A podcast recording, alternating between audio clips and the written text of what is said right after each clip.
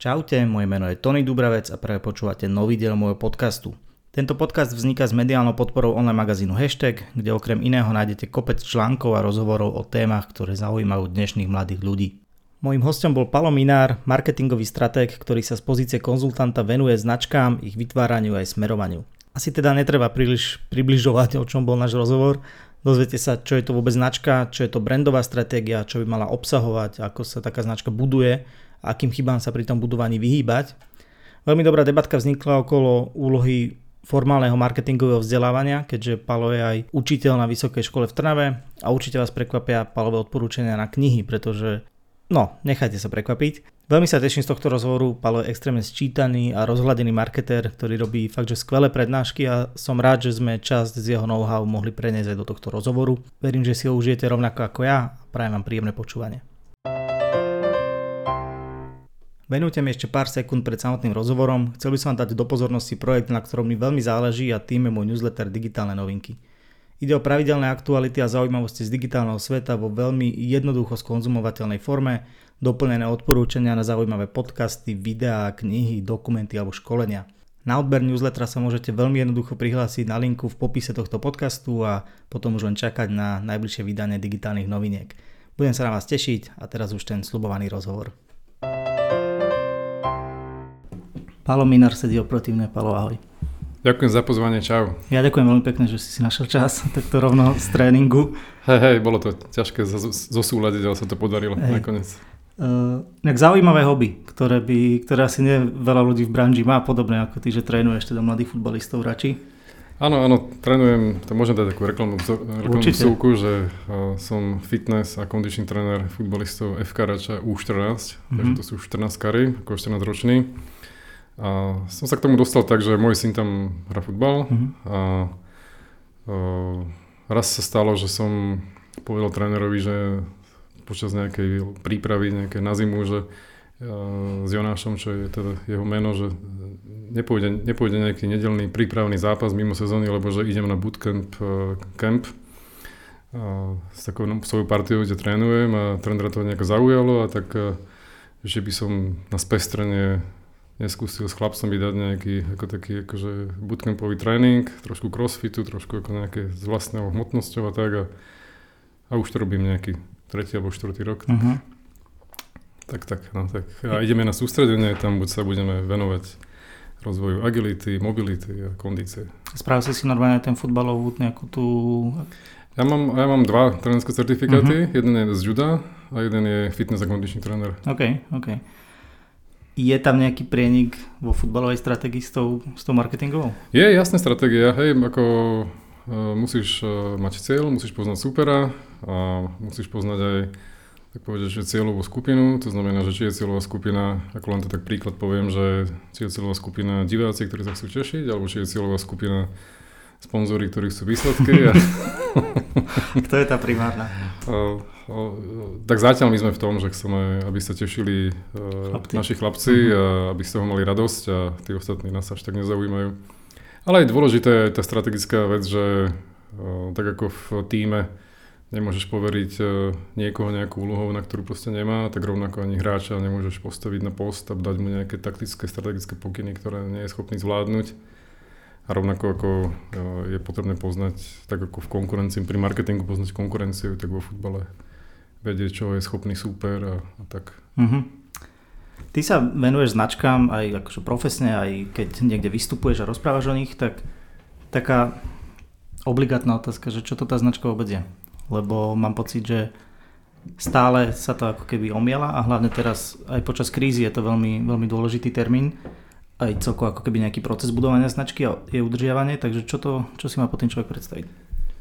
No, tých definícií značiek je strašne veľa ako vlastne každá nejaká z tých knížek prináša nejakú svoju definíciu, ale mne sa tak najviac páčia také tie, tie koncepcie, že, že značka je vlastne mentálny konštrukt. Uh-huh. Je to vlastne, tak povediať, nejaká dohoda medzi ľuďmi, e, že keď sa povie meno nejakej značky, že celý ten e, trs e, významov, asociácií a vnímania, že to je vlastne tá značka. Hej.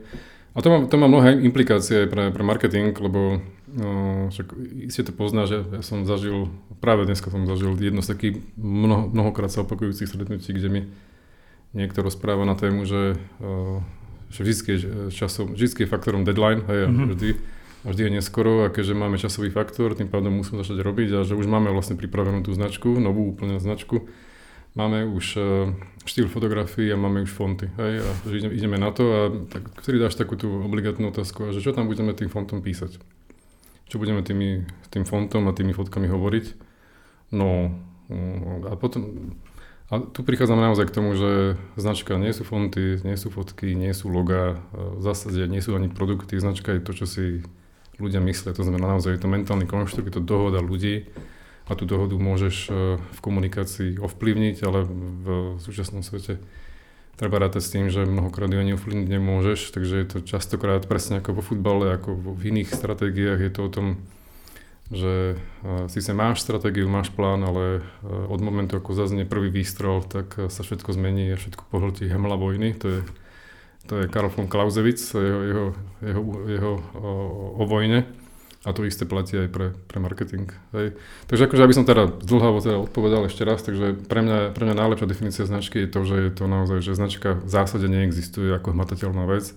Značka existuje ako, ako mentálny konštrukt a to je na tom fantastické, že vlastne pracujeme s tým, čo si ľudia myslia, respektíve čo by sme chceli, aby si o nás ľudia mysleli. A samozrejme tí ľudia nie sú povinní si to myslieť, a naša práca je o tom, že inšpirovať ich k tomu. Nemôžeme ich k tomu prinútiť, inšpirovať ich k tomu, aby, sme, aby si mysleli to, čo my chceme. Každý môže tú značku nejakú konkrétnu vnímať akože rozdielne, dá sa potom akože z pozície tej značky nájsť alebo komunikovať nejaké univerzálne ano. to postavenie? Ako teória praxe brandingu, aj preto, preto praxe, lebo on robil aj pre, pre mnohé značky ako reálne, nielenže písal také tie akademické knižky, on sa volá Gieb Franzen, a on má takú, takú peknú definíciu značky, ale tu budem teraz ako že parafrázovať, že je to taký delikátny tanec medzi akože intencionálnymi významami toho, kto tú značku buduje a medzi tým, čo, si, čo sú ľudia ochotní si z toho zobrať a dodať nové. a ten, to slovné spojenie, že delikátny tanec medzi týmito dvoma postup, tým, čo ja chcem, aby si ľudia o tom nemysleli, a tým, čo sú ľudia o mne myslia, to sa mi strašne páči. Naozaj mm-hmm. delikátny tanec, to znamená, že to nikdy nestojí, nikdy to nie, nikdy to nie je stabilné, uh, lebo teda, teda moja manželka niekedy bola uh, súťažne akože tancovala, takže akože keď je plesová sezóna, tak uh, prichádza pre mňa zlé obdobie, lebo proste treba ísť. A to, čo som si ako zapamätal z toho, jak ma teda nutí tancovať, je to, že uh, nemôžeš ostať stať. Hej. Mm-hmm. Ten tanec je o tom, že musíš, musíš sa hýbať a presne o tom je ten Franzen, že je to delikátny tanec, je to proste, je to, je to fluidná vec, je to uh-huh. tekutá vec takmer tá značka a z toho, tohto pohľadu je fascinujúce, že nikdy si nemôžeš povedať, že teraz je to hotové, teraz som to spravil, lebo o chvíľu príde niekto, kto zase urobí nejaké gesto a povie o tvojej značke niečo, čo treba sa naprávať alebo inak na to ísť. Uh-huh. Stretávaš sa ešte v dnešnej dobe s tým, že ľudia akože spochybňujú to budovanie značky alebo nejakú takú, že brandovú komunikáciu? Áno, áno, sú takí, ako, je to ako, však ešte špeciálne v tomto, v tejto dobe, keď je, ktorá je taká, aká je, ako čo sa týka ekonomiky, uh, sú takí tí, ktorí hovoria o tom, že mne toto ma nezaujíma, lebo mňa zaujímajú predaje, ale ako sa to preklapa do toho, že stále viac a viac ľudí si naozaj uvedomuje, že tie predaje prídu, ak je tá značka postavená, ak je postavená dobre a hlavne, ak oni vidia, že v rámci svojej kategórie konkurenti nie len, že robia ako nejaké tie spotrebiteľské aktivácie, ale že robia aj nejakú brandovú aktiváciu. Tak. A môžem povedať, teda dúfam, že to nezakriknem, že tým, ak sa ja venujem vo svojej firme ako brandingu, budovaniu značiek a tak, že naozaj ja tu vidím, a ja som, len ja som vzorka pre tú, túto vetu, ktorú poviem, že vidím, že stále viac a viac nielen veľkých, ale malých a ešte menších klientov si uvedomuje vlastne, jak je dôležitá značka. Mm-hmm. Čo mi tak dáva taký, ako, taký optimizmus, že ten, aj ten marketing, a tá komunikácia na Slovensku už bude ešte stále lepšie, lebo ako to, ako to povedal Bill Menbach, ako otec tej kreatívnej revolúcie, proste my pracujeme s ako verejnými priestormi a sme trošku zodpovední za to, že čo sa v tých verejných priestoroch rozpráva, ako to vyzerá, tak ako čím to bude lepšie, tak tým budú naše krajšie verej, verejné priestory. ako sa taká značka vytvára? Aký je ten proces, že kde, kde by mal byť ideálny začiatok a ako by to malo prebiehať? Ako ten začiatok je vždy taký, že ako som povedal, že vždy čas je faktorom, lebo väčšinou keď, keď, keď ľudia, klienti oslovia s nejakou témou, tak e, je nejaký problém a ten treba riešiť. Hej? Tak málo kedy je to o tom, že všetko je v pohode, len chceme takto o 5 rokov mať lepšiu značku. To, to, to, to nie je.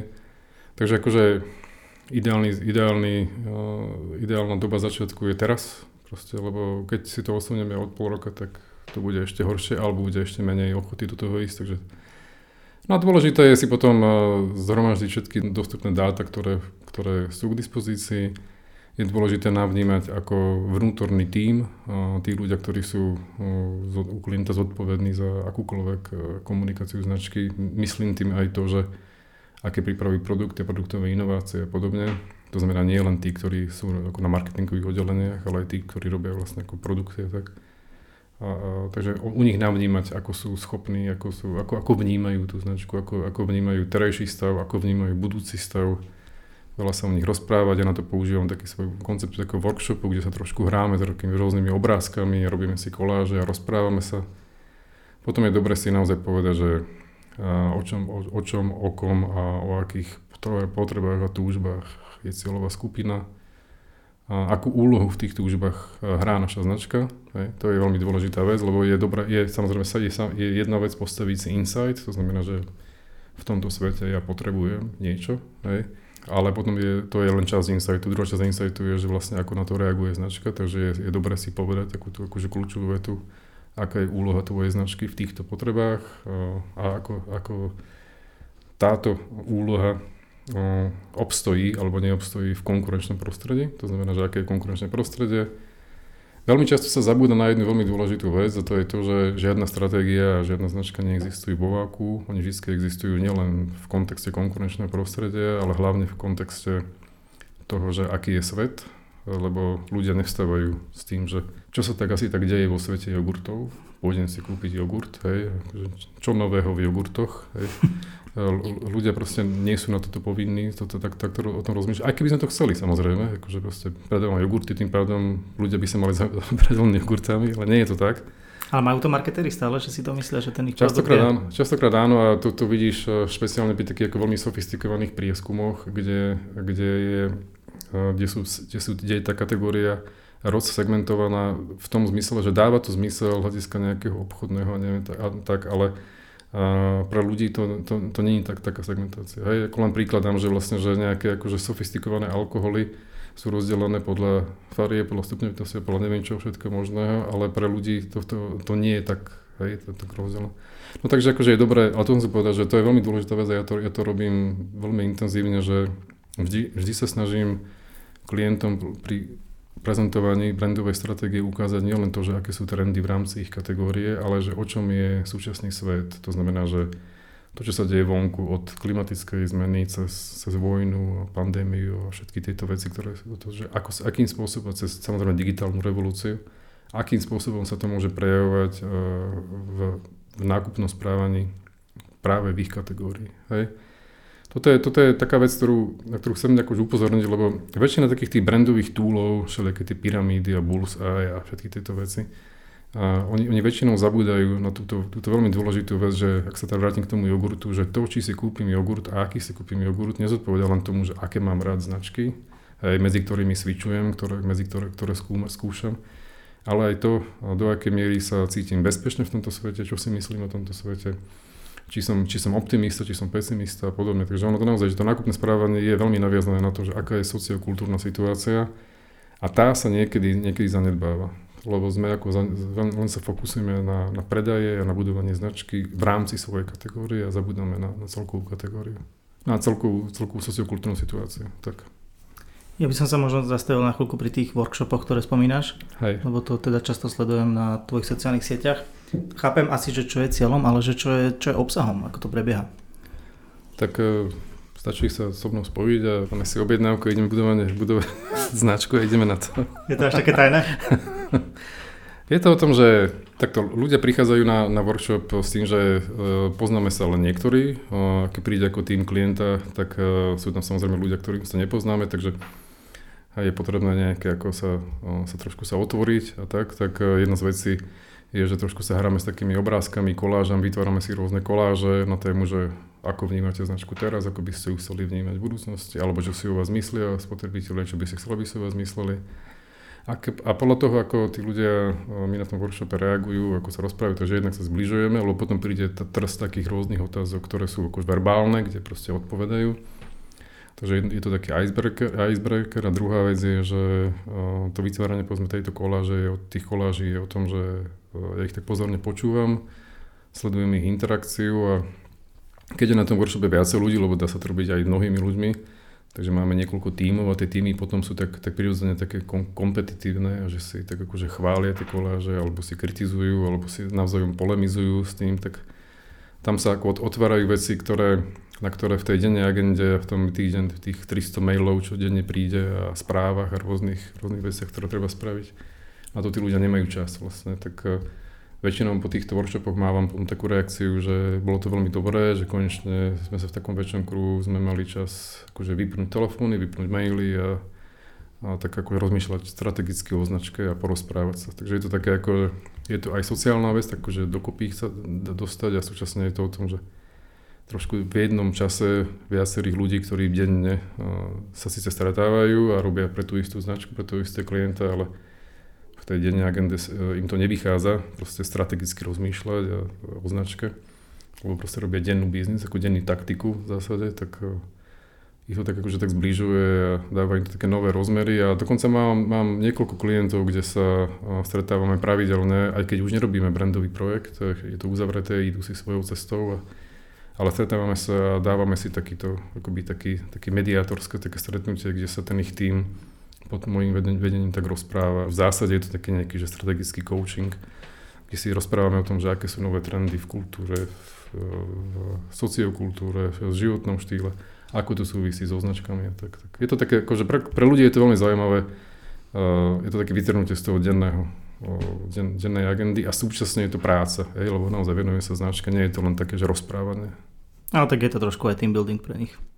Áno, áno, ale ja sa, ja sa snažím teda tam nemať žiadne, žiadne paintbally a nie, tak... Jasné, taký korporátny tým building. Brand stratégia, dôležité, dôležitý termín. Asi po tým človek predstaví nejaký dokument? Nejakú prezentáciu? Áno, áno, áno. Má to, má to, formálne to je, akože ako PowerPoint alebo pdf kde sa snažím im e, priniesť e, naozaj, že urobiť e, špičkový insight. Ten insight naozaj pre mňa absolútne kľúčová vec. Ja, ja to dokonca mám aj v klejme svojej firmy, že Decision Powered by Insights. Ak ten insight je o tom teda naozaj, že uh, som schopný akože naozaj vážne sa tváriť a povedať veľmi vážne, že viem, o čom je potreba mojich spotrebiteľov, alebo teda spotrebiteľiek, aby sme boli akože vyvážení. Viem, o čom je ich, viem, o čo ich potreba, ich túžba Viem, do akej miery tie potreby a túžby nie sú uspokojené. A viem prečo a viem, aká je úloha mojej značky. Toto je kľúčová vec. Toto m, mm, niekedy si musíme s klientami vysvetliť, prečo je to dôležité, ale už, už oveľa častejšie je to o tom, že, že rozumejú tomu, čo som veľmi rád.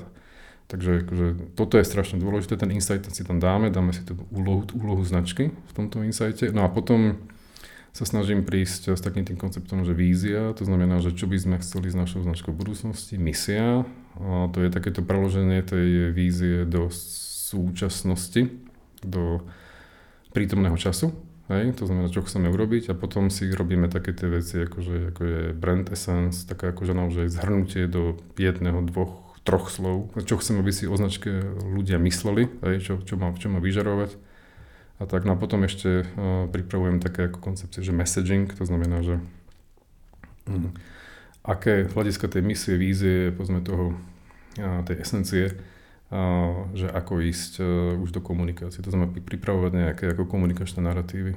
Hej.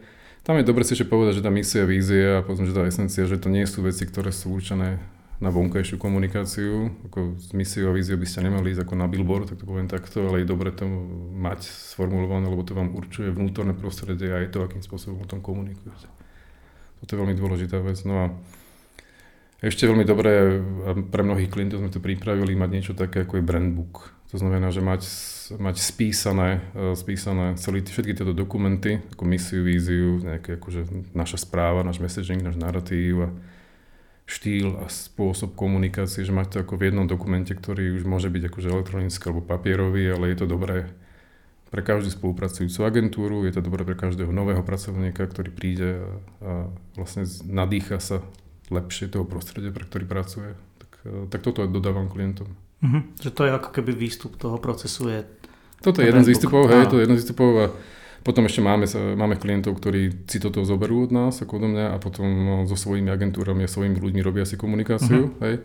Ale sú aj takí, ktorí potom eh, cez mňa si realizujú aj tú komunikáciu. Hej, že zostanú už. Hej, s takým uh-huh. tým, že keď si to už vymyslel, tak si to teda už aj teda zrealizuje. a, a aj, to, aj to robíme. Hej. Hej uh, insight. Ako hľadať insight?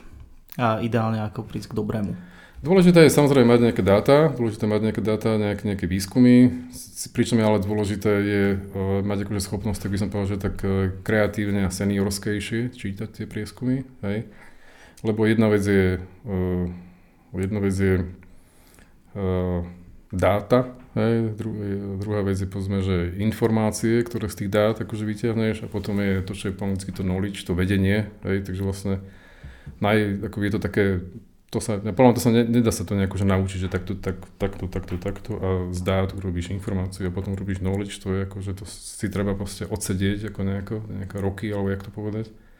Ale je tam, mať akože schopnosť a takú tú pokoru povedať si, že to, čo teraz hovorím, to je len akože rekapitulácia dát Hej, a teraz z rekapitulácie dát tá mi dáva túto informáciu a túto informáciu ja teda pretavím do nejakého tento slovenský výraz nie je taký dobrý, to, to vedenie, ale tak dajme si ten anglický, že knowledge, to mi dáva také nejaké poznanie o trhu alebo o spotrebiteľoch a potom, potom z toho viem teda naozaj, že ísť, ísť, ísť k tomu, že dobre, to skúsme si vytvoriť insight. A ten insight teda by mal byť o tom, že uh, má, sú rôzne štruktúry ako insightu, ale také, mal by tam byť teda o tom, že aká je potreba a, ako, a z tej potreby by malo byť jasné, že aká je úloha tej značky. Uh-huh. Tak to je tak ako... On to vyzerá tak jednak zložito trošku, jak to hovorím, a jednak to vyzerá také ako, že, že hranie so slovičkami, ale to, to dajme, to zabudnime na to. Uh, to nie je hranie so slovičkami, to je, to je kľúčová vec, je naozaj, že sformulovať si potrebu, akú majú ľudia v našej kategórii v tom, a, a ako to súvisí s týmto svetom a súčasne ako my vieme na túto potrebu reagovať. To znamená, aká je naša úloha s našou značkou. Aký je tvoj názor na, na značkové archetypy? Že je toto niečo, čo je pre teba dôležité a snaží sa to klientom ako keby ich podporať v tom, aby to mali, aby sa niekde ako keby zakategorizovali v tomto? Takto, no akože ak to poviem tak akože dramaticky, že vlastne žijeme v takom akože svete, ktorý sa nazýva, že, že postreklamný, čo znamená asi toľko, že máme tu toľko rôznych e, možností vlastne mediálne žiť, že v zásade sa nemáš dôvod stretnúť s reklamou, hej, proste sú všelijaké streamovacie platformy, ktoré keď si zaplatíš, tak nemáš, uh-huh. hej, nemáš tam žiadny reklamný break. Takže z tohto pohľadu je to akože postreklamný svet a ten postreklamnom svete je dôležité, aby teda značky nerobili akože reklamu, ale aby robili to, čo ľudí zaujíma. A to, čo ľudí zaujíma, sú príbehy. Ako my sme proste príbehové zvieratá, je taká knižka, že Storytelling Animal, to je vlastne o človeku, hej my sme vlastne akože príbeh, proste príbehy nás vychovali. Hej, tie príbehy sú o tom, že nielen, že to bolo, že si tí naši predkovia akože sadli k ohňu a že hej, Homer, tak povedz niečo, čo sa tam v tej, akože, aby sme sa nenudili a však ešte nepôjdeme spať. Ale ako ste tie, tie mýty a legendy, to je vlastne o tom, že sme si vysvetľovali, že ako funguje svet. Hej, tak ako, a z tohto pohľadu vlastne evolučne sú príbehy v nás. Hej, my proste potrebujeme príbehy.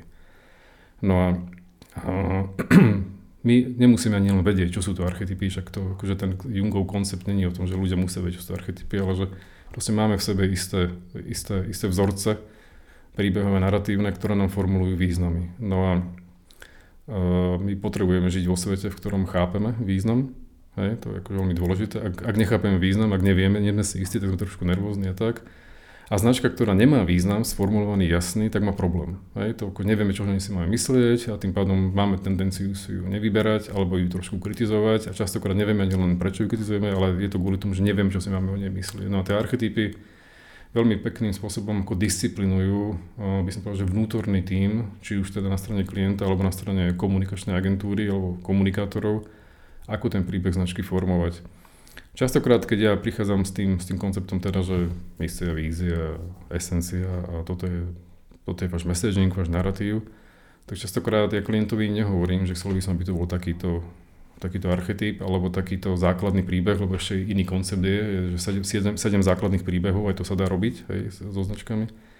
Keď vidím, že má to význam, že proste, že pre diskusiu s, to, s tým klientom to bude akože také, že osviežujúce, tak im to poviem, ale a s tým, že im ukážem príklady z literatúry, z filmov a z mnohých iných vecí, že vlastne čo tým myslím, že aký je to príbeh. Ale častokrát to, to urobím tak, že, že im ho nehovorím, že ne, nezaťažujem to prostredie tým, že má to byť takýto archetyp. Uh, dôležité je podľa mňa skôr, že aby sme my vnútor, ako vnútorný tým, aby vedel, že proste chceme robiť teraz ako len príkladom Joker alebo Magiciana, alebo chceme robiť akože z tých základných príbehov, že víťazstvo nad príšerou, alebo, také, alebo proste cesta a návrat. A to nám, to, nám to, to pekne disciplinuje ten, ten tým v tom, že viem, toto je môj príbeh, ktorý som dosiahnuť, toto je moja značka s takýmto vinsetom, s takouto víziou, takže asi takto budem robiť ten príbeh. Hej. Takže akože pre mňa je to dôležité pre, pre budovanie značky pre vytváranie vlastne tej, toho, akože tej komunikačnej stratégie. Ale nie vždy treba o tom, o tom nejako akože strácať čas a diskutovať s klientom, že tak čo bude to Joker, alebo to bude regulár. Alebo Čiže skôr ty sa tým ako keby naviguješ nejako, áno, ale áno, nie je potrebné áno. to hovoriť, že my sme áno. toto. Nie, nie vždy je to potrebné, ale ako keď, keď je to také osviežujúce pre klienta, keď je, je tá diskusia o tom, že, že, povedzme, že oni majú tiež svoj koncept archetypov a že im navrhne, že, proste, že vy sa stále ako späte do toho Lavra, ale však e, vy ste svojím DNA, ste, ste Joker, tak to má, má význam táto diskusia, ale niekedy to nemá význam, je to niekedy skôr, skôr dovnútra pre seba. Uh-huh. Kde klienti alebo značky všeobecne, alebo tí, teda tí marketéri, ktorí sú za zodpovední, robia najviac chybu pri nejakom brand buildingu a brandingu? Myslím si, že taká ako elementárna chyba je to, že e, sa trošku ako trošku sa, ak som opakujem to stále dookola, že vždy bije čas je faktorom a že v rámci tohto časového faktora, že ide sa akože tak, že toto musím, vtedy to musím, vtedy, vtedy, vtedy, vtedy a nakoniec e, na tú samotnú najdôležitejšiu vec, to znamená, že aký je náš príbeh, aký je náš význam, nakoniec, nakoniec sa tomu venuje najmenej času. Hej, tak toto je tá, toto je tá vec, že, že síce to, síce všetci vieme, že tá značka musí mať, ako si povedal na úvod, že tá značka vlastne neexistuje ako fyzická entita, ale je to vlastne akoby je to súbor nejakých vnemov, uvnímaných významov a že tie významy proste musíš nejako vybudovať. Hej? Tak, eh, že, že, a tým pádom je dôležité si naozaj jasne povedať, že našou esenciou je toto a budeme hovoriť takýmto spôsobom. Toto chceme, takýto význam chcem formovať. Takže niekedy sa práve tomu venuje menej času, ako by, ako by sa venoval, ako sa potom, a potom eh, je to také, je to pre mňa také, také smutné niekedy, keď potom sledujem, že diskutuje sa, že či tam bude viacej modrej, alebo, alebo trošku namixujú tú modrú s tou zelenou že to mi príde už také, že už tomuto sme sa nemuseli až tak venovať, skôr sa venujeme tomu, že či naozaj akože chcem byť, eh, chcem byť ten, ktorý dáva istotu, alebo chcem byť ten, ktorý dáva inšpiráciu. Hej, ako len príklad. Hej. Uh-huh. Takže toto je podľa mňa taká chybička. Keď si určím nejakú stratégiu, tak ako veľmi by som mal si za ňou stať a akú dlhú dobu by som mal ako keby ísť za tým, že čo som si určil? Lebo chápem, že sa môže, veľa vecí sa môže stať, že sa tá značka musí nejako vyvíjať, prispôsobovať, ale že čo je taký čas, kedy by som naozaj mal byť, že... Asi bolo dobré uh, vydržať, uh, povedzme, že pri tom, hlavne ak je to značka, ktorá nejakým spôsobom, povedzme, že sa mení, že proste, že je tam nejaký stereotyp vnímania, takže uh, že trošku vydržať, povedzme, že pri ak teda uh, urobili sme si ten proces, že proste nejako to trvalo, ten uh, hľadanie toho nového insightu, hľadanie akoby nového positioningu, nového významu. No, ako, opakujem, hlavne ak je to značka, ktorá má proste nejakú, nejakú proste históriu komunikačnú a nejakú akože užívaciu a percepčnú a tak ďalej, tak vydržať povedzme ten, ako prvý nápor povedzme odporcov, lebo keď e, tá značka hlavne je silná a, no, a proste prichádza s niečím novým, tak e, vždy sa nájdú experti, ktorí povedia, že je to zlé, nájdú sa spotrebitelia, ktorí povedia, že je to zlé, nájdú sa šéfovia a známi šéfov, a, ktorí na, nejakom, nejakej party povedali, že však čo toto je, čo, čo toto je, tak akože, treba to zmeniť, chlapi, znova lepšie, že treba akože chvíľu vydržať, chvíľu vydržať a, a lebo ľudia musia tak trošku zabudnúť na ten starý význam a začať si vnímať ten nový, takže chvíľu držať a veriť. Ak, ak tú stratégiu máme, ak sme proste sme si istí, že sme venovali tomu dostatok času a energie a že proste veríme jej, tak, tak, tak pri nej vydržať. Samozrejme nie za každú cenu vždy a dlhodobo, ak to nedáva výsledky, ale prvý, druhý výstrel proste neprinesie zrad vo vojne, ak to takto poviem. Hej. Čo sú tie signály, podľa ktorých by mal ako keby klient, niekto, kto stojí za to značkou, ako keď spozorovať a možno si pripustiť, že musíme urobiť nejaké zmeny? Tak tých je viacej, ako môže sa zdať, môže sa, samozrejme, že sú, môže byť tie signály to, že z nejakého, z nejakého dôvodu sa nepredáva. Potom si môžeme akože hovoriť, že to je sezónny výkyv alebo čokoľvek iné, ale akože ak, ak vidím, že kategória mi rastie, ale my v tej kategórii alebo stagnujeme, alebo dokonca klesáme, tak to je tak nejaký vážny signál, že niekde je problém. Hej? A to, ne, to teraz nemusí byť problém len v značke, ten problém môže byť distribúcii, cenotvorbe, v čomkoľvek. Hej? Ale ten základná, základná akoby taký ukazovateľ je, že ak mi nejakým tempom rastie kategória a ja v tej kategórii nerastiem, tak e, to je, akože, to je ako intenzívny signál, že treba sa pozerať e, po príčine. Uh-huh. S čím, alebo že ak sa pozrieš na svojich klientov a na tých ľudí, ktorí za tebou chodia, tak je viac tých prípadov, že vznikajú nejaké nové projekty, alebo je to skôr také, že tá značka je v nejakom štádiu svojho života a chce možno nejaký nový vietor alebo niečo nové? No, ja niekedy mám taký pocit, že ja som ako ten, ako ten, ak som bol Wolf z toho z Pulp Fiction, ten ako, že, čo, to, čo, že, čo to ide riešiť, že, že ja som akože vnímaný ako ten, ktorý ako príde a vyrieši problém, takže mm-hmm samozrejme prichádza, prichádza, prichádza pomerne veľa projektov, kde začíname na zelenej lúke a tvoríme novú značku, ale, ale vo väčšine prípadov, vo väčšine prípadov je to o tom, že, že existuje tu značka a chceme zmenu, alebo chceme, uh, alebo nevieme, či chceme zmenu, o tom sa chceme porozprávať, že či treba zmeniť, ak, ak áno, tak ktorým smerom a prečo a tak. Ale väčšinou je to o tom teda, že, že sú to existujúce značky, ktoré nejakým spôsobom chcú pomôcť čo sú tie dôvody? Dôvody na čo? Že chcú nejakú zmenu alebo niečo nové, alebo niekam sa posunúť. No tie dôvody je povedzme, že nespokojnosť v tom, že povedzme, že neperformujem im marketingová komunikácia, ako by chceli. O, ako som povedal, kategória uh-huh. hore, my, my dole, alebo že stagnujeme, alebo že o, sú tie prieskumy, alebo tie dáta hovoria o tom, že nejaké tie povedzme základné e, parametre, ktoré sú zadefinované u klienta ako kľúčové, že tie e, klesajú a podobne. Či už je to vnímajúce, kategórie vnímania ako nejakého proste imidžového alebo čokoľvek, tak väčšinou to je takto. Hej. A, a tak akože, ak to môžem nejako že zo všeobecniť, tak väčšinou tak zhrňujúce je to taký, že treba nejakú, nejakú zmenu. A teraz tá zmena má byť akože omladiť sa alebo byť ešte lepší v tom hľadiska tej superiority alebo byť taký, tak, ale väčšinou je to o tom, že tušíme, že sme na prahu zmeny, ale nevieme, že prečo a aké. Uh-huh. Hej, tak, tak, a ja tam potom prídem a donesiem nekonečnú prezentáciu a rozprávam.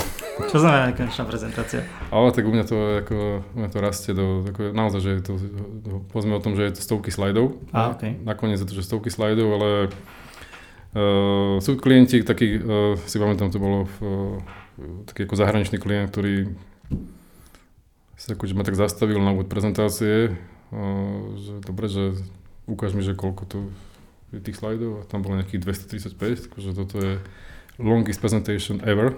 A že som zvedavý teda, že do akej miery ma chytíš ako v moju pozornosť. A potom samozrejme ostal mi v miestnosti a potom mi ešte dlhé roky rozprával, že takúto prezentáciu v živote. Tak. Ale hovorím, že ja sa to snažím teda robiť tak, že je to... Naša, naša práca je, naša práca je jednu nevýhodu, že sa nedá škálovať tak, ako sa dajú iné veci škálovať. Akože, takže proste vyrobíš e, nejaký dobrý nôž, tak ho dokážeš predávať mnohým mm-hmm. milovníkom nožov, ten istý model. Hej? Ale ako tu e, tie stratégie sú, sú vlastne všetky sú tailor-made, lebo vždy je to, je to konkrétna značka v konkrétnom probléme alebo s konkrétnou, konkrétnou potrebou tým pádom, mm, ako je to, keď pracne vyrábam, ako naozaj, že je to veľké prezentácie, ale vždy sa to snažím robiť tak, aby to bolo naozaj, že aby to bolo opodstatnené. A aby to bolo opodstatnené, že proste tým ľuďom ukázať, že takýto je terajší svet a tento svet má takýto, takýto vplyv na, na to, akí sú ľudia a tým pádom to má vplyv na to, aké sú ich potreby a ako si môžu vyberať značky, aká je úloha vašej značky, tak ako uh, no a uh, je, ako, vyzerá tak trapné, že tak schválim, ale tak je to také, ako, že ten, väčšinou je ten outcome, z tých, výsledok tých, z takýchto stretnutí je o tom, že sú takí ako, že, že sa im páči ľuďom, že im ukážeš vlastne, že, ten, že v tom kontexte akoby celého života, to je ako povedané takto pateticky, že akú úlohu tá značka hrá. Kvôli, kvôli tomu robím tie prezentácie také väčšie, aby sme si naozaj dali priestor na to, že dobre, bavme sa samozrejme o dátach z vašej kategórie, ale dá, tie dáta z vašej kategórie sú preto takéto, lebo takto sa mení svet. Uh-huh. Hej? No a na to treba trošku priestoru. Hej, tak, e, ale ho, a ja sa ešte snažím teda akože prezentovať to spôsobom, samozrejme, aby to nebolo nudné, takže je to také ako, je to skôr také akože také, že divadelné predstavenie. A tak ako aj sa tam zabávame a je to akože trošku o smiešnosti a je to pomerne veľa o takých nejakých akože dobrých informáciách, ale zabalené tak, aby to bolo také, že narratívne. Hej, však uh, ja tých ľudí nemôžem unúdiť, keď ich, keď proste sa pokúšam o ich pozornosť. Hlavne pri 200 sledovej prezentácii, tam, to je, tam to je celkom výzva. Keď si spomenul, že jedna z tých situácií, kedy tie značky ako keby chcú niečo, niečo nové alebo nejakú zmenu, tak je to, že sa chcú omladiť. Áno. Je toto, lebo ja mám, je to veľmi subjektívny pocit, že značky strašne ako keby sa nechajú stiahovať takými tými, že generácia Z a mileniáli a neviem čo. Toto je ako keby aj tvoja skúsenosť? Že ľudia, podle, že tí marketéri skôr podliehajú týmto buzzwordom a takýmto termínom a chcú sa tomu prispôsobovať? Momentálne už oveľa menej, ako, ako ešte relatívne nedávno. Ako, uh, už, si, už uh, nie, nie, je to už len tak, že všetko musí byť akože mladé, mladé. Ale na strane druhej ešte je zaujímavé, že vlastne, že uh, tí, tí čo prichádzajú, tak tí vlastne do istej miery vyvažujú akoby to, to kivadlo, ktoré sa vychýlilo, ktoré sa vychýlilo, ako, ako, ako tí mileniáli, ako boli vnímaní, ale ako, ako, ako, ako vnímajú svoj svet tak tí zetkári sú viacej také, by som povedal, že pragmatickejšie, praktickejšie, majú taký iný, iný ako postoj k svetu, takže ono sa to a, tak trošku akože vychyluje z toho takéto hľadanie e, kúlovosti za každú cenu a, k takým, ako, takým akože viacej, viacej prízemí byť.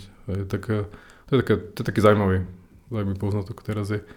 Ale ako a, a súčasne teda, a pravdepodobne je to vplyv akože takéto čítania všetkých tých Austrálčanov a, od Bayerna Sharpa a ten Ehrenbergov inštitút až po povedzme to, to IPA v Británii a všetkých tých Horondov, budov a Binetov a tak, že vlastne, že začína byť takým ako mainstreamom vo vnímaní, že vlastne, že, že hráš vlastne o celý trh, hej, že, že hráš o celý trh a, a, a snažíš sa nájsť akoby odpoveď na úlohu tvojej značky pre celý trh že nielen pre nejaký segment. Samozrejme, ak je značka špecificky mladícka, špecificky zameraná na nejakú konkrétnu generačnú kohortu, musíš ju vnímať. Tú generačnú kohortu musíš pre budovať tú značku. Ale ak je tam nejaký akože pomerne významný presun do, do iných generačných kohort, tak e, väčšinou sa už hrá, že o celý trh, než o to, že o, o nejaký konkrétnu časť toho trhu. Uh-huh. Uh, ty okrem teda vlastných projektov tak robíš akože spolupracuješ s inými agentúrami, väčšinou teda s kreatívnymi, digitálnymi a podobne. V čom sú takéto spolupráce špecifické oproti tým vlastným projektom?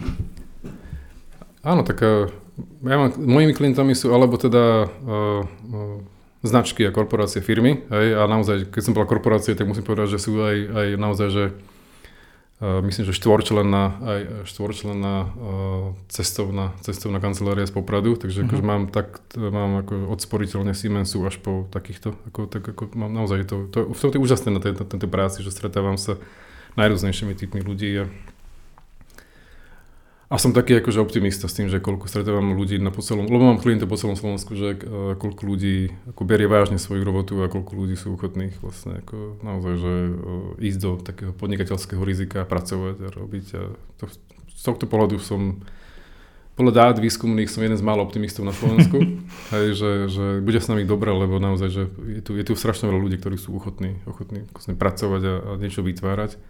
A stále viac a viac vznikajú taká podnikateľská taká tá generácia, ktorí nehovoria o tom, že, že môjim cieľom je proste mať ďalší dom na Floride, ale že vlastne urobiť niečo, čo, na čo budem hrdý v očiach svojich detí. Hej? Tak, tak, takže jedna, odpoved, jedna časť na tvoju otázku a druhá časť je, že áno, že mojimi klientami sú aj rôzne reklamné agentúry, ktorým dodávam rôzne veci, či už je to stratégia alebo nejaký, ako, nejaký coaching alebo také niečo, tak A tá práca je špecifická v tom, že každá agentúra v zásade je, je odlišná, ale súčasne je akože si rovnaká, ako, lebo a, stretávaš tam vlastne ako veľmi podobných ľudí v tom zmysle, že jak sú, jak sú rozdelené tie úlohy, niekto je kreatívny raditeľ, niekto je account a, niekto je ako ten ideal maker a niekto je ten, ktorý je zo social a potom niekto je ten, ktorý stále meška na meetingy a, a account musí stále rozprávať, že už končím, alebo ide ďalší meeting, ďalší meeting máme. Tak, tak v tomto pohľade je to také, že podobné. Ale zase, zase jedna také osviežujúce je to v tom, že vždy tam panujú nejaké iné také medziludské vzťahy v tých e, mikrotímoch, ktorými robím v tých agentúrach, tak je to také pekné sledovať. To, že, akože chodiť medzi nimi ako taký, taký s pohľadom zvonka. Mm-hmm. Veľmi taká zásadná vec, na ktorú by som sa chcel opýtať. Ty si aj učiteľ na, na UCMK v Trnave. Áno. Uh, mňa si teda bohužiaľ neučil, ale uh, ako vnímaš špeciálne v marketingu akože úlohu toho formálneho vzdelania? No, ja, uh, ja nemám vzdelanie marketingové formálne, ja som, ja som vzdelaním uh, literárny vedec a estetik. to, je, to je moje vzdelanie Filozofickej fakulte UK s tým, že časť toho vzdelania som mal ešte na Karlovej univerzite. Čím teda chcem povedať, že nie je nevyhnutné mať akože formálne marketingové vzdelanie. Čo je dôležité, je mať, je mať vzdelanie a to vzdelanie je mať z toho dôvodu, že ak berieš to vzdelanie vážne, tak to vzdelanie ťa uh, tak trošku akože núti uh, si všímať že, a akceptovať, že máš nejaké limity, napríklad, že niečo nevieš, a, a, a ak si akože máš pokoru voči týmto limitom, to znamená, že uvedomíš si, že niečo nevieš, tak e, a máš v sebe nejakú ako energiu, že to, tento nedostatok e, odstráni, to znamená, že na sebe pracuješ. Čím chcem povedať, že dôležitosť vzdelania, takého naozaj, že dobrého vzdelania spočíva v tom, že sa proste niečo naučíš a že sa naučíš učiť sa. Hej?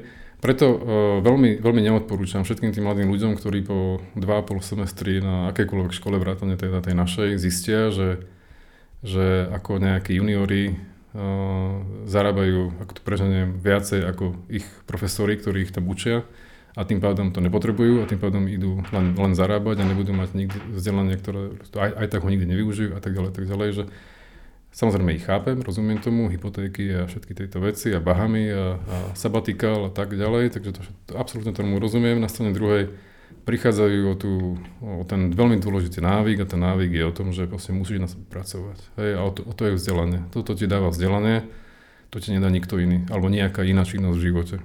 Takže toto je jedna odpoveď, to, to, znamená, že považujem za dôležité mať vzdelanie a pracovať na sebe. Hej. A druhá vec je, že proste, uh, a o tom sa snažíme teraz v takém, ako by som povedal, že v novej generácii, novej generácii toho kurikula, ktoré robíme na eh, FMK, UCM, že aby to vzdelanie bolo čo najrelevantnejšie tomu, o čom je reálny marketingový svet, tak uh, pani dekanka a vedúca našej katedry, uh, tak uh, dekanka je Ludmila Čábia, vedúca katedry Lade Jurišová sa, sa snažia robiť naozaj všetko preto, aby aby ten spôsob toho, tej výuky, aby tá samotná tá výuka aby bola taká, aby tie predmety boli také, že tým ľuďom dajú, dajú naozaj reálnu skúsenosť. Takže akože z tohto pohľadu to, to ako sa mení UCM, ako, akým spôsobom má teraz tie, také, tie nové štandardy, je také, že, že by som tú školu odporúčal. Hej. Ale existuje množstvo iných možností, kde sa učiť, ako veľmi, kvalitný, veľmi kvalitná je digitálna univerzita, ktorá má ten svoj MBA program, kde som teda tiež akože učiteľom tak to sa mi zdá, že je to tiež veľká vec. Je to, je to akože to, jak je postavený náročne, jak je, jak je kvalitne postavený, jak si ľudia musia písať a musia ako dávať najavo, že naozaj, že sa niečo naučili, tak že, že je to naozaj dobrá vec. Takže uh, poviem to asi takto, že uh, na to, aby sa niekto, takto, samozrejme, niekto môže byť maliar, že bude čistý incita, že proste nebude mať akože akademické vzdelanie. Môže sa, pokojne, pokojne.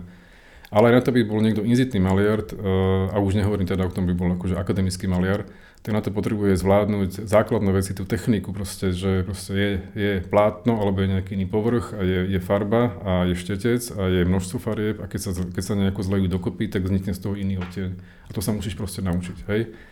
A rovnako sa musíš naučiť, eh, rovnako sa musíš naučiť zobrať do rúk dláto a nejaký ten, nejaký ten iný nástroj a, a robiť sochu akože príklad, ako sa môžeš naučiť, keď teda stiahnem to na sebe ako na trénera, musíš sa naučiť ako dobre tú techniku toho cviku, aby si ho vedel robiť tak, aby ti to prinášalo užitok a nie, nie neúžitok, lebo keď robíš nejaký cvik zlou technikou, tak si môžeš ublížiť. No a, a ak sa na, dohodneme, že marketing je vlastne o premýšľaní a o robení významov a, a formalizuje sa to nejakým písomným dokumentom, tak však písať všetci vieme. My sa to naučili, ne? My sa to naučili, tým pádom nemusíme. A, a to je vlastne paradox písania, že kvôli tomu však pri spisovateľov tiež je podľa mňa veľmi dobrá vec mať kreatívne písanie ako predmet. Proste písať sa musíš tiež naučiť. Je to rovnako remeselná vec, ako, je, ako často písanie remeselná vec, rovnako ako je proste na, na, namiešanie tých farieb, alebo naučenie tej techniky, ako robíš ten triceps. Tak uh, vec, ktorá je veľmi intenzívna pri vzdelávaní, je to, že, proste, že musíš sa naučiť písať. Musíš sa naučiť písať. Ako je pre mňa ako niekedy strašné, keď ako, uh, dostane proste tie diplomovky a bakalárky a či už ako školiteľ alebo ako oponent, proste sa musím pozerať, že kokos, akože títo ľudia budú o chvíľu riešiť slovenský marketing, akože, akože katastrofa. Hej. Alebo keď mi niekto príde, že sledujem vás a je to fantastické a to, čo robíte, tak dobre, dobre, takže skončíme fázu lichvotok, že čo potrebuješ, že chcel by som sa teda akože zamestnať a dáš mu elementárnu vec, proste napíš mi takúto nejakú vec. A to vidíš, že ten človek prvýkrát v živote bojuje s perom a papierom, akože, ako, ako preženiem to, hej, že nie je zvyknutý písať, tak ako tak napríklad z tohto pohľadu je tiež strašne dôležité to vzdelanie, že ten náš marketing je, je o tom, že v hlave ti napadne tá myšlienka, ale musíš to proste predať klientovi. A väčšinou to predávaš tak, že nejakým spôsobom je to napísané niekde, či už je to na papieri, alebo na plátne, alebo na obrazovke televízora, ale je to nejako napísané. A to sa treba naučiť. A to sa treba to sa naučiť len čítaním a, a, a písaním. A to je tiež dôležitosť pri vzdelávaní. Opakujem, že chcem to ešte, ešte raz povedať, aby to zaznelo ešte raz, že, že uh, rozumiem všetkým tým mladým ľuďom, ktorí si povedia, že nepotrebujú to vzdelanie, lebo oni idú robiť, oni to vedia. Naučia sa to za pochodu. Rozumiem tomu, rešpektujem to, nejako ich nekritizujem, ale prichádzajú veľmi dôležitý návyk, návyk, že treba na sebe pracovať. A kvôli tomu sú po 2,5 roku v biznise sú takí unavení, že musia si dať 8,5 roka sabatikov. Chápem, že asi si úplne fanúšikov tejto pracovnej morálky mladých. Chápem. Uh, ja by som ešte možno k tomu písaniu povedal takú veľmi peknú vec, čo povedal Seth Godin, že to, čo vedie k dobrému písaniu, je strašne veľa zlého písania. Áno, že človek musí strašne veľa zlých vecí napísať, aby napísal konečne niečo pekné. To je... Presne tak. A taký ten strateg, ten Polard, ktorý napísal takúto peknú knižku o stratégii, tak on tam mal fantastickú vetu, fantastickú vetu, že vlastne keby mal niečo odporúčať vlastne k, ako, akože zdrojové texty k, ku stratégii, tak sú to knižky uh, skvelých spisovateľov o tom, ako písať. OK. Hej? O tom, ako písať.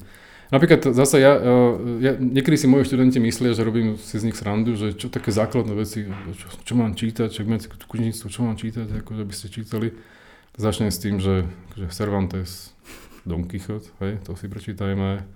Potom skúsme trošku bojovať s tým Joyceovým Uliseom a, a dajme si taký, že trošku, že hľadanie strateného času, až sa dostaneme k tej ságe toho Karla Kramskarda, čo on toho Dána, čo, ktorý čo teraz písal, má ten, ten, ten môj boj, taký, taký veľký román, ale že jak som knižky k marketingu.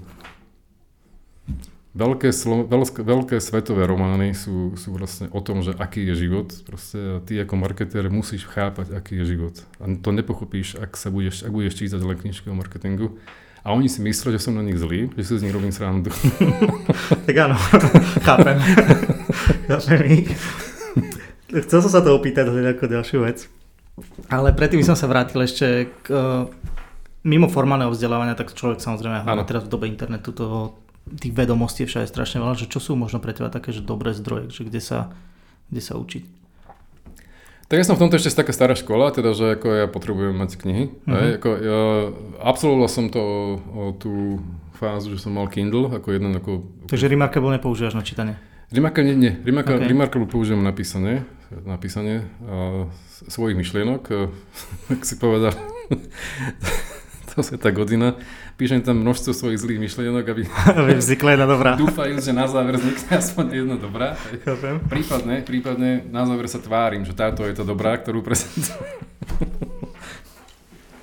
Rozumiem ti. Takže pre mňa je e, samozrejme veľmi dôležité sú, sú knižky a ako opakujem, že sú to knižky uh, nielen, nielen odborné marketingové, ale sú to knižky sociologické, filozofické, kníh o umení a, a strašne veľa románov, hej. Ale pochopiteľne, akože mám proste všetky tie, uh, akože Edvik, Edage, uh, uh, Campaign, sú také ako strašne dôležité veci, ktorých si ako veľmi rád listujem, alebo teda, alebo v tej elektronickom vydaní, ale tak akože mám to aj takto nastavené. Koľko prečítaš kníh ročne? Strašne veľa.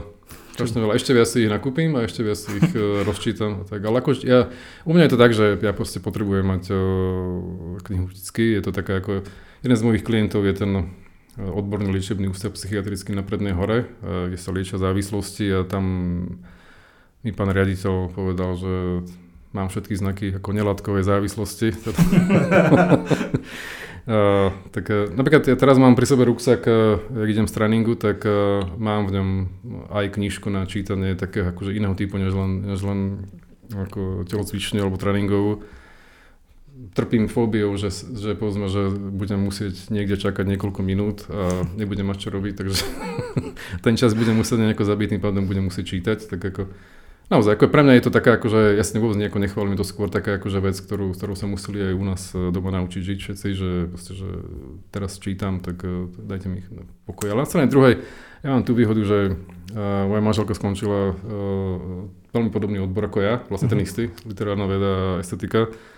Takže to čítanie máme spoločné, tak akože ono má veľkú, veľké pochopenie. Naši synovia idú relatívne v našich šlapojach, relatívne, lebo ako, nie, sú, nie sú až takí čitatelia, ako my dvaja. No. Možno sa k tomu ešte dostanú. Hej. Uh, minule som niekde počul, že, že musíš mať aspoň tisíc kníh, aby si akože mohol mať že knižnicu, že oficiálnu inštitúciu. Takže koľko máš ty kníh? Neviem, musím to zrátať, ale teraz to mám tak, že mám, na, mám to na troch rôznych uh, miestach. Uh, tri, tri, tri rôzne miesta mám knižnicu a potom uh, Teraz som dokončil ešte taký domček na strednom Slovensku, tak tam už mám jednu celú veľkú stenu vyhľadnutú, že to, to, bude ďalšie a tak bude tam. Ale bude to, bude to akože, len tak akože odhadom, že bude to, bude to že niekde, niekde 6-7 tisíc, tak, nejako, okay. tak nejako to bude. Nejako to bude. Keby som, naozaj, že keby som e, e, v tom seriáli toho, v tom Sex and the City, tak Carrie Bradshaw, jak ona bola, jak ona bola tak akože fičala na týchto pankách, na tých vysokých opletkoch a jak mala taký problém s nulami, mm-hmm. tak uh, nejako si zrátala si, že vlastne, že, že, že minule vlastne, že minulý rok, že minulo 4 tisíc, že 4 tisíc dolárov, že minula na topánky.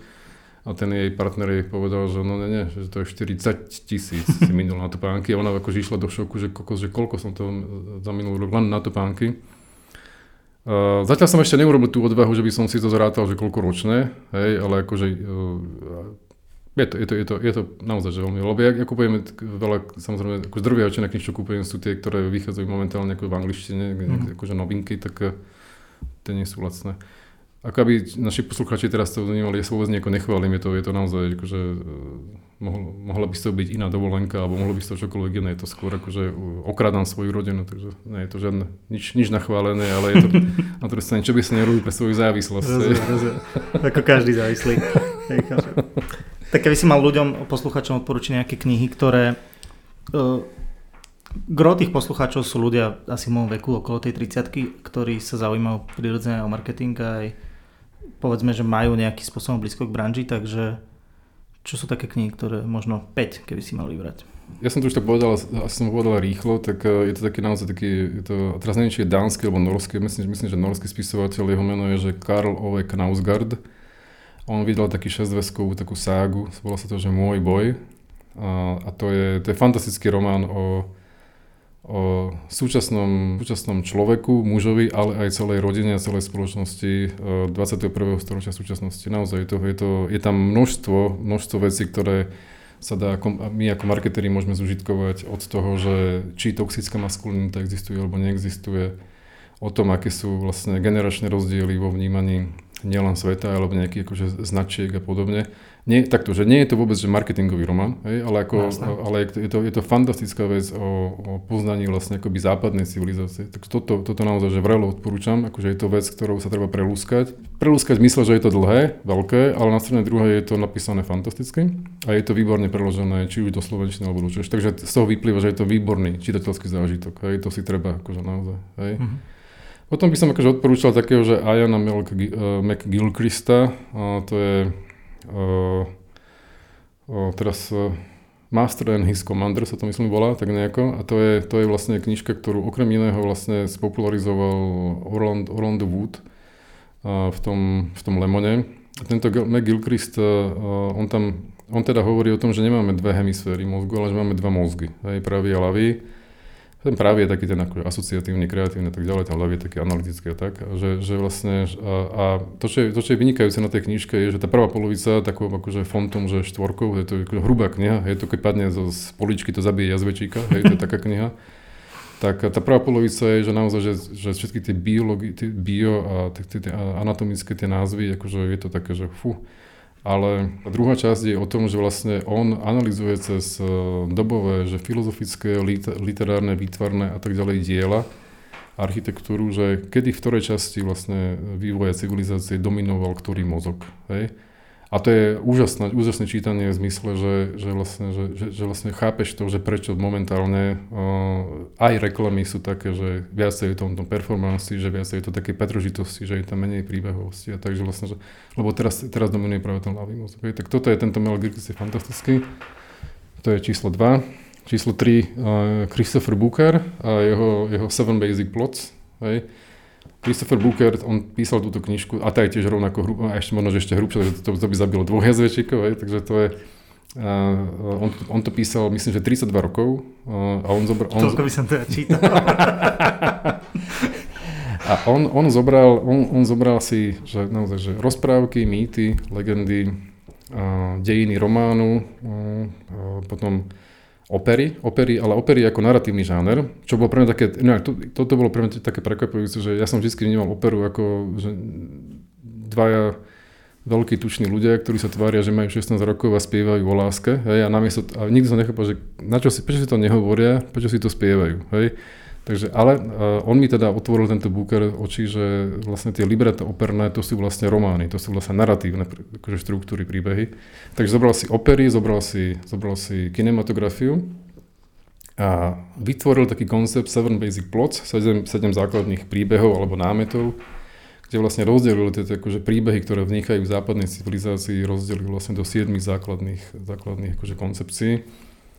A to mi veľmi pomáha pri, sledove, pri budovaní značiek. Takže tento uh-huh. Christopher Booker, Seven Basic Plots, uh, to je trojka, nie? Uh-huh. Štvorka, povedzme, že celkom určite teda je, je Daniel Kahneman a, a jeho myslenie pomalé a rýchle, alebo teda si to urobíme takto, že čokoľvek z tých, akože z tých klasických veľkých, teraz už veľkých a klasických kníh tej a, a relatívne nedávnej novinky, ale teraz už vlastne ako, ako mainstreamu a to je teda ako behaviorálna ekonomia. Hej, to je veľmi dôležitá vec, akože to, to, to fakt treba čítať.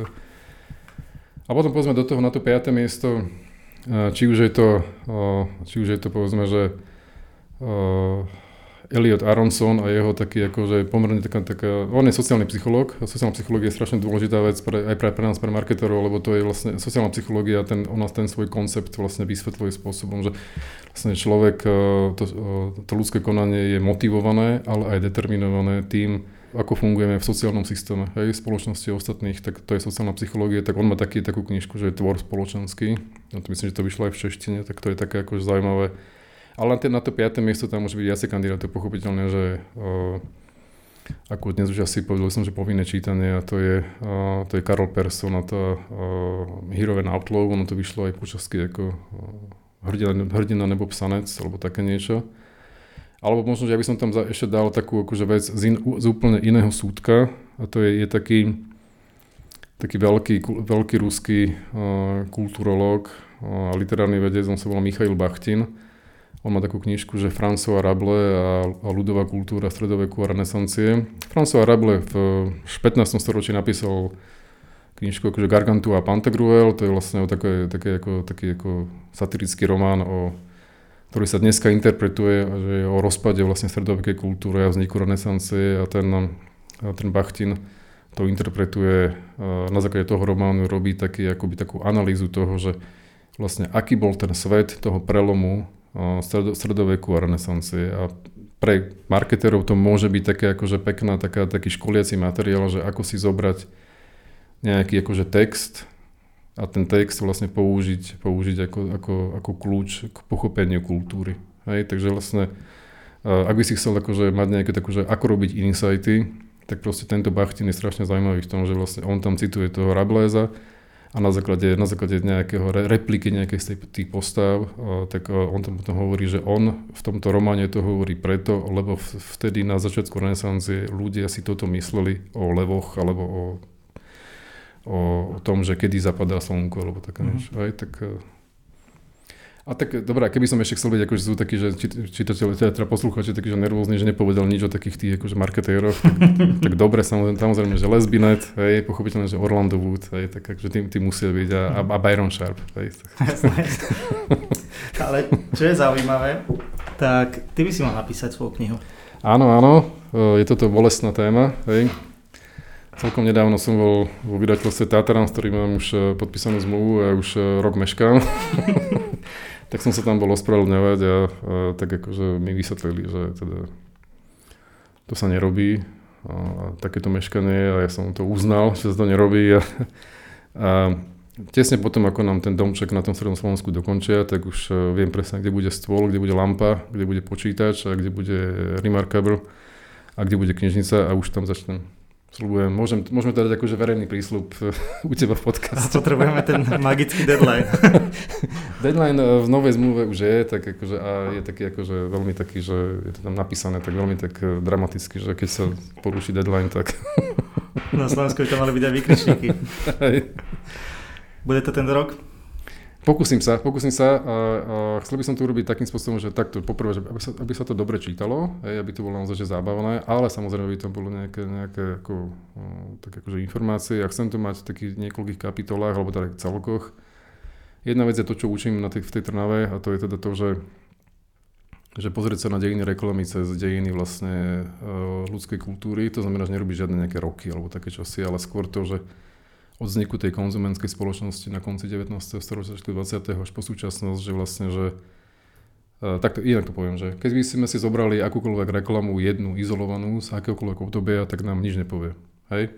Uh, o tom, akí sú tí ľudia. Ale keď si zoberieme z nejakej dekády veľmi veľa reklam, tak dá sa z nich vyčítať uh, to, že aké boli vtedy kultúrne kódy, aké boli ľudské ašpirácie, túžby, čo ľudí tešilo a podobne. Hej, akože ak to poviem akože dramaticky, že keby proste po našej civilizácii neostalo vôbec nič. Ale také 3000 rokov by prišli nejakí archeológovia a našli by po nás po 20. storočí a 21. storočí len reklamy. Tak na základe týchto reklam by dokázali zrekonštruovať, aký, aký životný svet bol náš. Hej, tak ja sa budem snažiť ako v tej knižke napísať, ja, ja, sa to, ja to aj učím tých študentov, že že vlastne, že preto na konci 19. storočia bola takáto reklama, preto v 50. rokoch vznikla kreatívna revolúcia, lebo proste boli, bol takýto životný štýl, boli takéto hodnoty, takto sa to menilo. Veď vidíte, že v tom čase vznikala, vznikala alebo bolo takéto výtvarné umenie, alebo sa písali takéto romány. A to je pre tých študentov strašne také, také, také eye-opening, že, to, že takto môžu vnímať. Eh, Takže toto bude jedna, jedna časť, ktorú chcem a potom sa tam ešte chcem, chcem hrať s tým, s tým konceptom tých e, archetypov a tých základných príbehov a ukázať ľuďom, že ako je dobré toto mať, e, túto, túto metodológiu mať načítanú a zvládnutú a ako to vlastne uľahčí e, budovanie značiek a rozmýšľanie o značkách. Toto sú také dve základné veci, ktoré tam chcem mať. Bude to tiež taká kniha, ktorá by zabila zviera? Uh, Vzhľadom na dĺžku mojich prezentácií asi áno. ja, už som sa tak tešil, že si ho prečítal, tak nič. Ale budem sa snažiť robiť. A však na druhej strane vedia, jak vznikajú také tie, že, že, že, že, že výťah z tej, z tej knižky, tak potom môžeme, vidíš, dobre, môžem to skúsiť povedať, to sa presvedčiť, že napíšem vlastne naraz dve knižky, že jedna bude full, a druhá bude ja, short. Jasné, jasné. A to je dobrý nápad, vidíš? Áno, áno, to je dobrý nápad, ďakujem. Budeme sa tešiť. Čo ty a podcasty? Ja za, zatiaľ som ešte sa k tomu nejako že nedostal úplne. Z času na čas uh, si, si vypočujem nejaké také tie, ktoré hodnotia uh, nejakú akože politickú situáciu alebo tak. A ja to mám aj tak, že aj keď povedzme športujem, alebo keď uh, chodím, chodím s tým našim psom, tak si všímam, že akože tí bežci alebo tí psičkari, že, že majú na ušiach a že, proste, že intenzívne akože niečo vnímajú ja sa snažím pri týchto situáciách skôr tak akože že vnímať e, prírodu alebo psa alebo proste svoje telo, keď športujem. Že za, zatiaľ podcasty sa veľmi... Ja by som veľmi... povedal, že audioknihy budeš počúvať.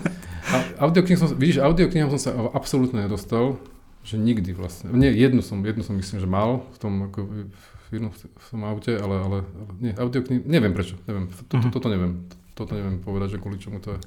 Koho by si mi odporúčil ako hostia do podcastu? Asi by som odporučil e, Dašu Jurikovú zo Sporiteľne. Okay. Neviem, či bola, alebo nebola. Nebola, nebola.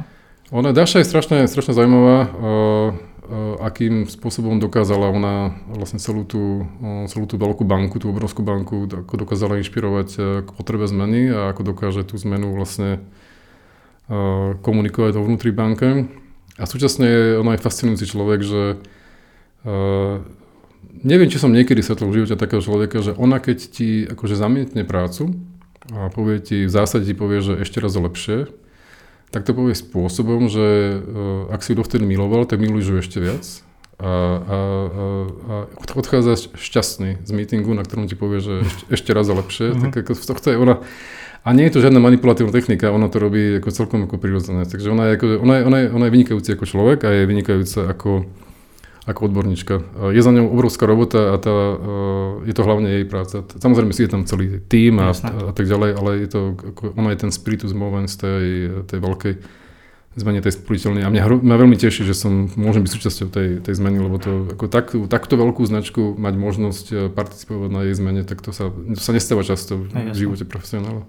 Nakoniec povedz mi, aké sú tvoje obľúbené značky alebo možno reklamy, kampane, že čo, čo teba baví alebo na čo si rád vždy spomínaš. O, tak to je ako, že ako taká Sofín, Viem, že obsiahla. Tak, troš, trošku taká ako, že, ako Sofína voľba, hej, ale tak uh, veľmi rád mám, uh, veľmi rád mám celý taký ten koncept toho európskeho Levi'su, čo robil Bartel Bulgo Hegarty, v, začali v 80 rokoch a dostali sa až vlastne po, po nejaké 90 roky to je ten akože európsky Levi's, nie je to ten, tá americká vec, tak ako to, akým spôsobom vlastne tam vtedy ten, eh, ten Hegarty povedal, že vlastne, že Levi's je, on, on mal takúto peknú vetu, že to je quintesenciálne, to je vlastne americkosť. No a, a vlastne on tak akože pekne spravili taký, a, taký koncept, eh, také nejaké, také, ta, takú bezčasia, takého amerického, ale v zásade sú to nejaké také tie 50. roky, také niečo medzi Rebelom bez príčiny a divokosť e, ten, e, toho, kde Marlon Brando, kde, kde je ten motorkár a potom ako Rebel, Rebel bez príčiny a, a do tohto sveta zasadili akože tú americkosť tej, e, toho Levi'su. A veľmi je pre mňa ako taká akože, ako srdcová záležitosť je vlastne celá kreatívna revolúcia 50. a 60. rokov, keď sa vlastne ukázalo, že reklama a nemusí byť len akože taký akože predajná technika, ale že môže to byť vlastne uh, aj taký akože spôsob, kde jednak tí tvorcovia hovoria niečo o svete a kde tí tvorcovia hovoria niečo zaujímavé o značke. Takže tým nemyslím len, len Beatle, myslím naozaj, že celú, celú akože, ako kreatívnu revolúciu. No a potom vec, ktorá uh, je pre mňa akože strašne dôležitá aj pre celý koncept uh, rozmýšľania o, vlastne o, o branded contente, tak to je to je vlastne teraz už 21 e, rokov to má, to je, to je BMW Films. Hej, to, akože to je to, keď uh, oni v tom čase, keď porozumeli tomu, že uh, vlastne akoby končí éra takých tých klasických televíznych reklám že treba robiť branded content uh, v tom roku 2001 ešte pre všetkými tými sociálnymi sieťami, Facebookmi a Instagramy a tak ďalej, tak ďalej. Keď porozumeli tomu, že vlastne, že aby značka robila autentický branded content, tak musí, byť, uh, musí to byť o príbehu a až potom o značke, ak vôbec. Uh, tak, a tým pádom ne, ne, neprezentovať tam feature auta, ale skôr akože nechať, nechať to na tom, aby, aby, to bol, aby to bol fantastický až kinový príbeh, tak to, to je vec. Mnohí ľudia, ktorí dnes robia branded content, ani len netušia, že vlastne pred 20, viac ako 20 rokmi to práve agentúra Fallon s, s týmto BMWčkom, to práve oni to ako stále že takto sa to robí a dodnes to vlastne robíme. A pre mňa ešte taká, ako taká, taká, taká špecifická vec, a neviem, neviem kvôli čomu je, to je tak, ako, že by som to nazval, že deprivačná stratégia, to je, to je teda to, že keď demonstruješ nejaké pozitíva svojho produktu tým, že ho neukážeš. Uh-huh. Hej? A o tom to je napríklad kampaň z 90. rokov, to je The God Milk, kde sa vlastne rozprávalo pozitíva mlieka tým, že vlastne ho neukazuješ. Hej? Toto sa zjavilo e, mimochodom aj v, v Medmenoch, kde vlastne on ten Dom Draper e, prezentuje, prezentuje ten e, Heinz, uh-huh. hej, a prezentuje tam obrázky, že je, sú tam hranolky a že sú tam, je tam steak a je tam ešte neviem čo a k tomu je napísané Pass the Heinz a ten klient sa ho potom spýta, že ale však akože kde je náš produkt. No a, a pri 10. výročí Medmenov Heinz túto istú reklamu zobral okay. a, a, a reálne ju použili a dostali za to medzinárodnú ceny kreatívne. Takže v kreditoch tej kampane boli napísaní tvorcovia, tvorcovia Medmenov. Á, okay. Tvorcovia Medmenov.